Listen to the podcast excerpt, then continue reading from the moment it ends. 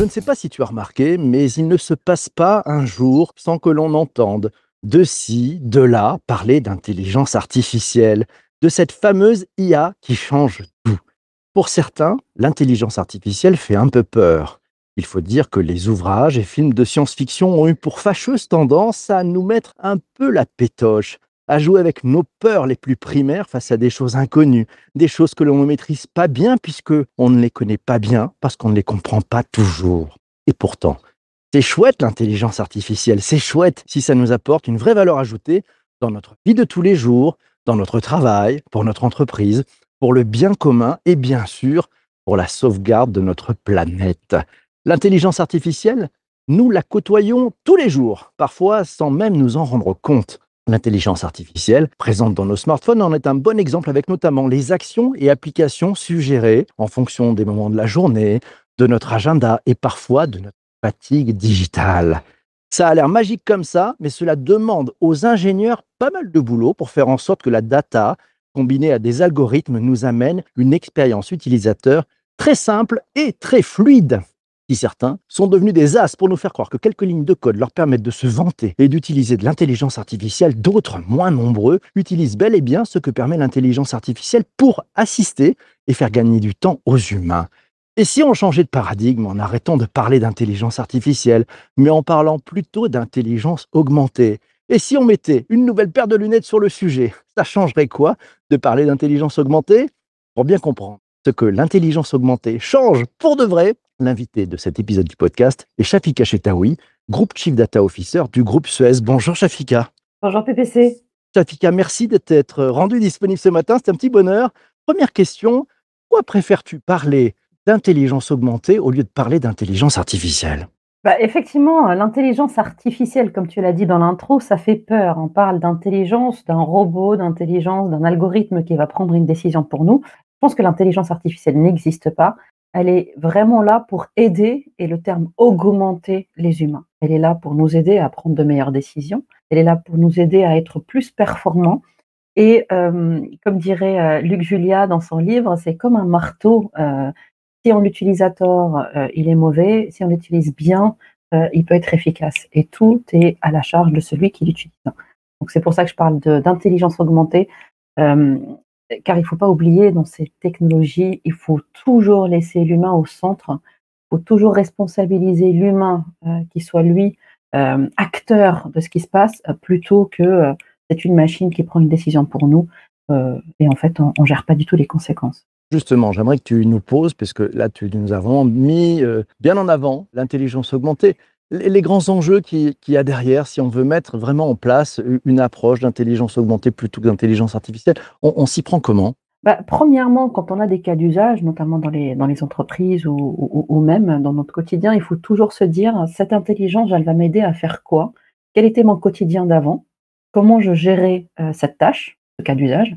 Et comment l'intelligence augmentée va m'aider à être encore plus puissant et plus performant? Donc, la première chose, c'est toujours réfléchir à qu'est-ce que je veux résoudre et quel est mon pain point, quelle est ma problématique, moi, en tant qu'humain. Donc, l'intelligence augmentée, elle n'est pas là pour résoudre dans l'absolu quelque chose, mais elle est vraiment pour résoudre un problématique.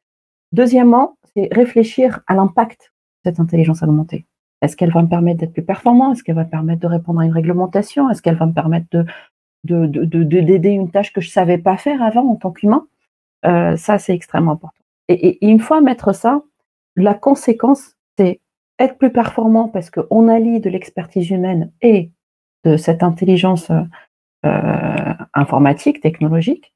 Et deuxièmement, il y a une meilleure adoption de cette technologie ou, euh, ce, projet, si je parle en termes industrie. Il n'y a pas mieux qu'un projet qui est compris, où on met l'humain au centre, où on répond à une vraie problématique attendue, répondre dans l'absolu et, euh, et, avoir euh, un robot ou une intelligence euh, non connectée à l'humain qui ne va pas nous aider et qui va nous écarter. Dans le groupe Suez, tu, tu mets en place ces, ces approches d'intelligence augmentée. Qu'est-ce que tu as pu observer sur ce que ça change dans, dans la façon de, de travailler? Bah, ça change que les personnes comprennent mieux le pourquoi. Quand on remet euh, cette intelligence augmentée au service d'un projet, d'un cas d'usage, d'un pain point, d'un humain, on comprend le pourquoi. C'est pas un projet qui arrive de nulle part où on se dit ah il y a une nouvelle technologie que je veux tester et euh, je veux absolument la tester mais je ne sais pas à quoi ça sert. Donc premièrement, ça remet l'humain et ça explique plus euh, et la personne se dit ah oui oui euh, je, la veux bien parce que ça répond à ma problématique. Et donc oh, le, pourquoi, le why, le, le why for me. Donc le pourquoi je veux utiliser cette, cette technologie pour moi. Et deuxièmement, ça permet à la personne de se challenger. Quand j'ai un algorithme qui va m'aider, je vais pouvoir challenger ma pratique. Je vais dire, mais pourquoi l'algorithme m'a dit ça? Par rapport à mon expertise, ça veut dire quoi? Comment j'affine ma réflexion? Comme vous savez, on a un esprit, euh, une cause à effet. Par exemple, il pleut, vous allez dire, ah, bah oui, euh, il y a des nuages. Sauf que dans la vérité, il pleut parce qu'il y a une, il y a des nuages, parce qu'il y a une pression atmosphérique, parce que hier euh, il, il, il, il faisait froid aussi. Enfin, il y a plusieurs causes pour qu'il puisse pleuvoir. Nous, l'humain, dans notre cerveau, on est une cause à effet. L'ordinateur, il est là pour nous aider à combiner plusieurs causes à effet. Il nous permet de réfléchir à euh, oui, c'est peut-être une autre opportunité, une autre façon de travailler. Et du coup, ça vient vraiment nous augmenter, nous permettre de réfléchir mieux, associer notre expertise à cet input de l'algorithme pour être plus intelligent. Donc, deuxième axe, c'est vraiment se challenger nous-mêmes et être plus fort, plus intelligent, plus euh, euh, au cours, enfin en tout cas, on, développe, on regarde tous les champs du possible qu'on n'aurait pas pu avec le cerveau uniquement. Et troisièmement, euh, c'est une aide colossale, l'intelligence augmentée. Euh, il y a des métiers aujourd'hui où ça les aide dans leur quotidien. Quand vous avez euh, une caméra avec de la computer vision dessus qui vous aide à détecter des choses que vous n'aurez pas vues à l'œil nu, c'est une aide colossale. Si vous avez un drone qui va aller dans les réseaux d'eau, qui va vérifier s'il n'y a pas de panne pour vous, bah, ça vous évite d'aller vous dans le réseau et, et d'avoir un problème de sécurité. Donc c'est vraiment un gain de qualité de travail. Donc voilà, c'est tout ça que l'intelligence augmentée aide. L'humain au centre, ça répond à une problématique, ça l'aide soit sur sa performance, soit sur sa sécurité. Merci, c'est très très clair. Question de, alors on attaque avec une question, c'est Vanessa qui a dégainé la première. Elle dit Croyez-vous que les instigateurs de l'intelligence augmentée telle qu'elle est utilisée aujourd'hui, un outil proposé à l'homme ou au contraire, c'est imposé insidieusement L'homme reste-t-il réellement autonome et libre? Pour être très honnête, il y a plusieurs intelligences euh, artificielles, je reviens le long d'avant. Il y a des métiers, il y a des choses où certainement la machine va prendre la place parce que ce sont des choses sans apport d'expertise, où on automatise, où en fait on va, faire des actions sans, sans aide d'expertise. Là, la machine va être autonome. Mais dans la réalité, il y en a très très peu des cas d'usage comme ça. La plupart, ce sont des cas d'usage où l'homme est essentiel. Donc si l'homme est au centre, il a cette intelligence-là pour, pour l'aider et l'augmenter, moi je crois beaucoup euh, que, que, voilà, on va pouvoir capitaliser au maximum de ces nouvelles technos qui arrivent et surtout, comme je disais au début, une meilleure adoption. On a beaucoup de craintes. On a, deux types de profils hein, pour euh, les gens à qui on, vend, on essaie de pousser ces nouvelles technologies. Vous avez les gens qui disent c'est pas pour moi, euh, c'est pour Amazon, pour Google. Euh, moi, mes process, je fais ça comme ça depuis 30 ans. Je ne vois pas pourquoi ça va changer mon quotidien. Et donc, il y a un refus complet par manque de compréhension et, pas pour simple manque de, changement. Hein. On sait qu'on n'aime pas du tout les changements. Et l'autre, type de profil, ce sont les gens qui croient que l'intelligence artificielle vont faire papa-maman, vont tout remplacer, ils vont, vont faire absolument tout. Et du coup, mettre l'humain au centre et éviter ces deux types de profils, arrêter les mythes et arrêter les craintes, euh, est essentiel par l'exemplification, toujours en posant à cette personne-là quelle est sa problématique et comment on peut l'aider, et que c'est la technologie à son service et ne pas le contraire le propos de, John, je crois qu'il est un peu comme toi, il cherche à mettre les bons mots sur, ces sujets-là. Il dit pourquoi ne pas parler de maths appliquées pour les métiers de manière générale? Car il nous dit effectivement l'intelligence artificielle fait peur et est souvent considérée comme une boîte noire pour les métiers. Effectivement, les premiers modèles qui ont eu lieu ont, ont été un tout petit peu boîte noire. C'est pour ça qu'il y a tous ces sujets d'explicabilité qui a eu lieu. C'est que euh, dans, la prédiction, vous devez trouver l'équilibre entre prédiction black noire et expressibilité. Et du coup, une des craintes, en tout cas, un des freins de l'intelligence artificielle, c'était cette boîte noire. Et là, il y a beaucoup de, travail de, travaux de recherche pour pouvoir expliquer à chaque fois euh, qu'est-ce qui est dans l'algorithme, pourquoi il a prédit tant, pourquoi il n'a pas prédit tant. Donc ça, déjà, sur la partie boîte noire. Donc on fait tout pour qu'elle soit moins boîte noire même si parfois elle reste quand même. Pourquoi on ne parle pas de mathématiques appliquées? Vous avez raison, John, c'est des mathématiques appliquées. Mais vous savez, il faut toujours marketer des nouvelles technologies. Quand on appelle l'intelligence artificielle, euh, ça fait un peu, c'est pas nouveau, hein, l'intelligence artificielle, ça existait depuis les années 70 avec les réseaux de neurones, donc c'est pas nouveau. Par contre, le fait de marketer et expliquer que c'est vraiment une technologie au service de l'humain et qu'elle est là pour l'augmenter, un peu plus vendable que juste mathématiques appliquées, ce qui fait par ailleurs peur, ça fait trop, euh, ce sont des actions pour des experts, euh, c'est pour des académiciens. Donc il y a des pour et des contre pour tous. Après, ce choix de, de, terme a été choisi et je pense que ça a permis euh, à l'intelligence artificielle d'être plus visible, plus connue, où les gens s'intéressent plus et ils essaient de réfléchir à quoi ça sert pour eux. Autre question, c'est une nouvelle question de Vanessa. Elle te demande si l'intelligence augmentée est un outil, quelle éducation pourrait être mise en place? C'est important d'arriver à démocratiser cette euh, intelligence euh, artificielle augmentée. Euh, tu parlais d'explicabilité tout à l'heure. C'est très important de faire ça ah, complètement. une des raisons, enfin une des conditions de réussite de toutes ces nouvelles technologies, c'est l'adoption. Et l'adoption, elle passe par la formation et par la démystification.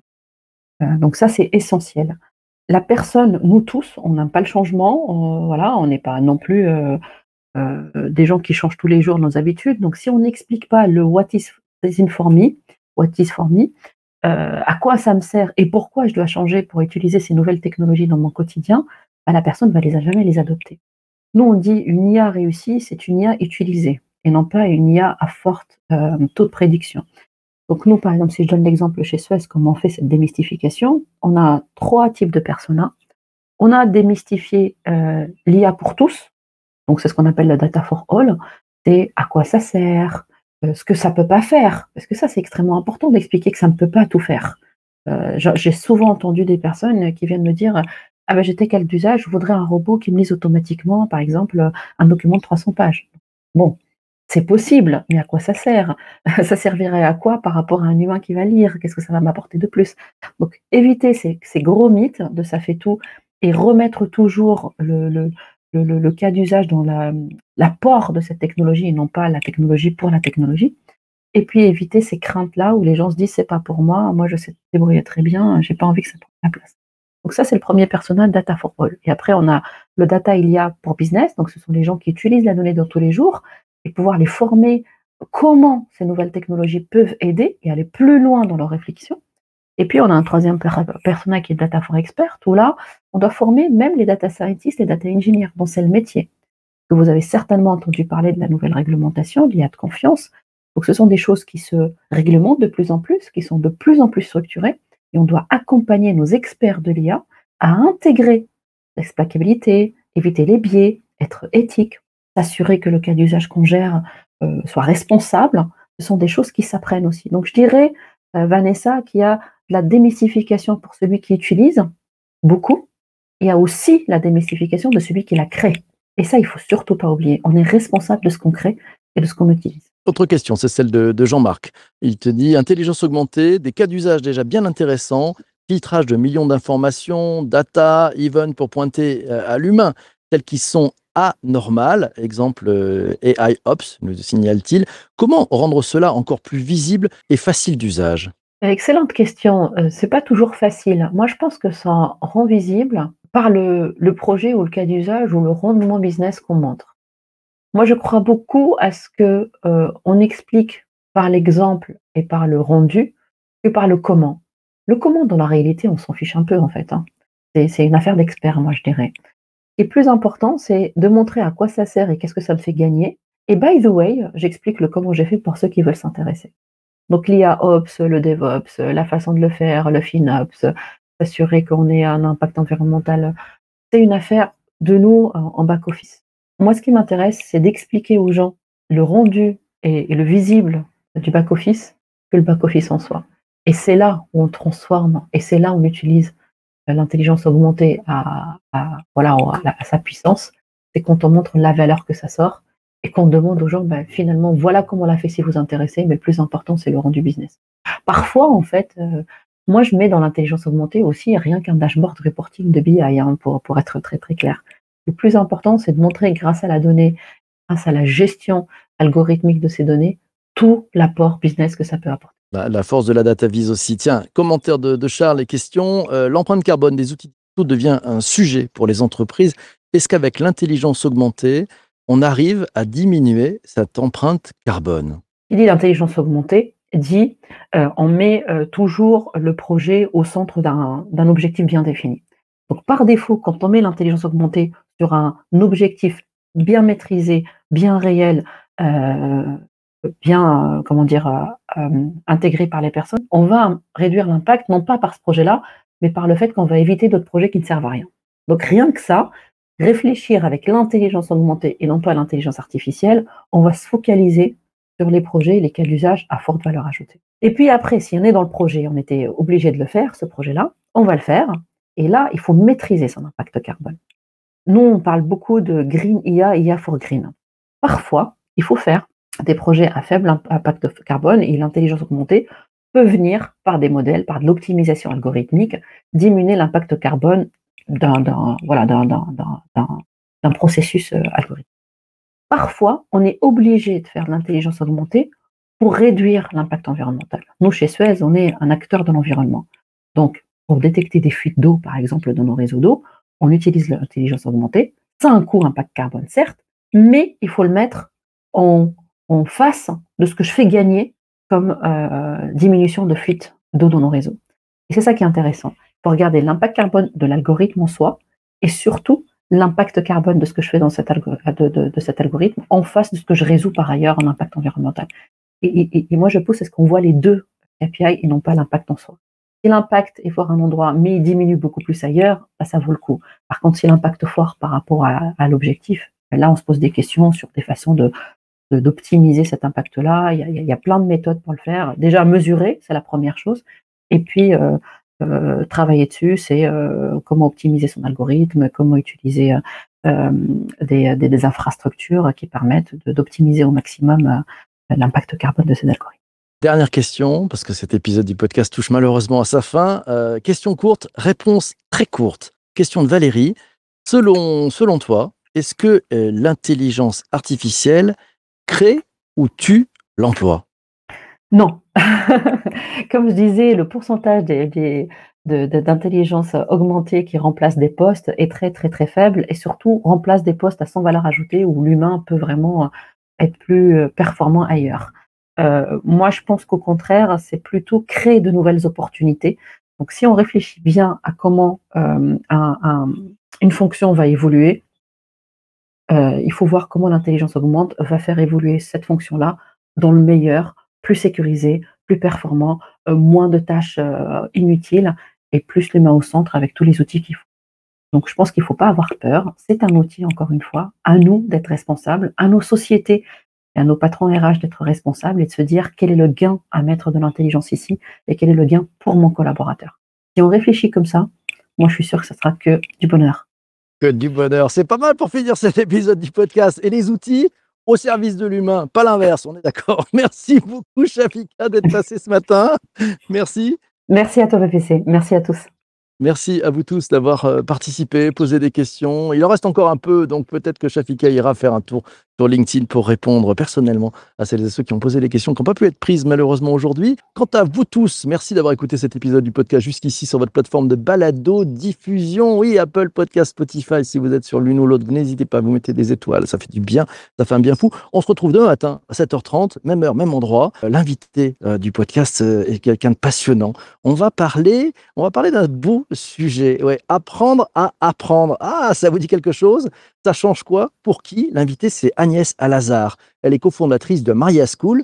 Un campus d'école d'un genre nouveau, permettre l'employabilité à vie. On parlera tout ça demain matin à 7h30 dans notre prochain épisode. D'ici là, portez-vous bien et surtout, surtout, surtout, ne lâchez rien. À ciao, ciao, ciao.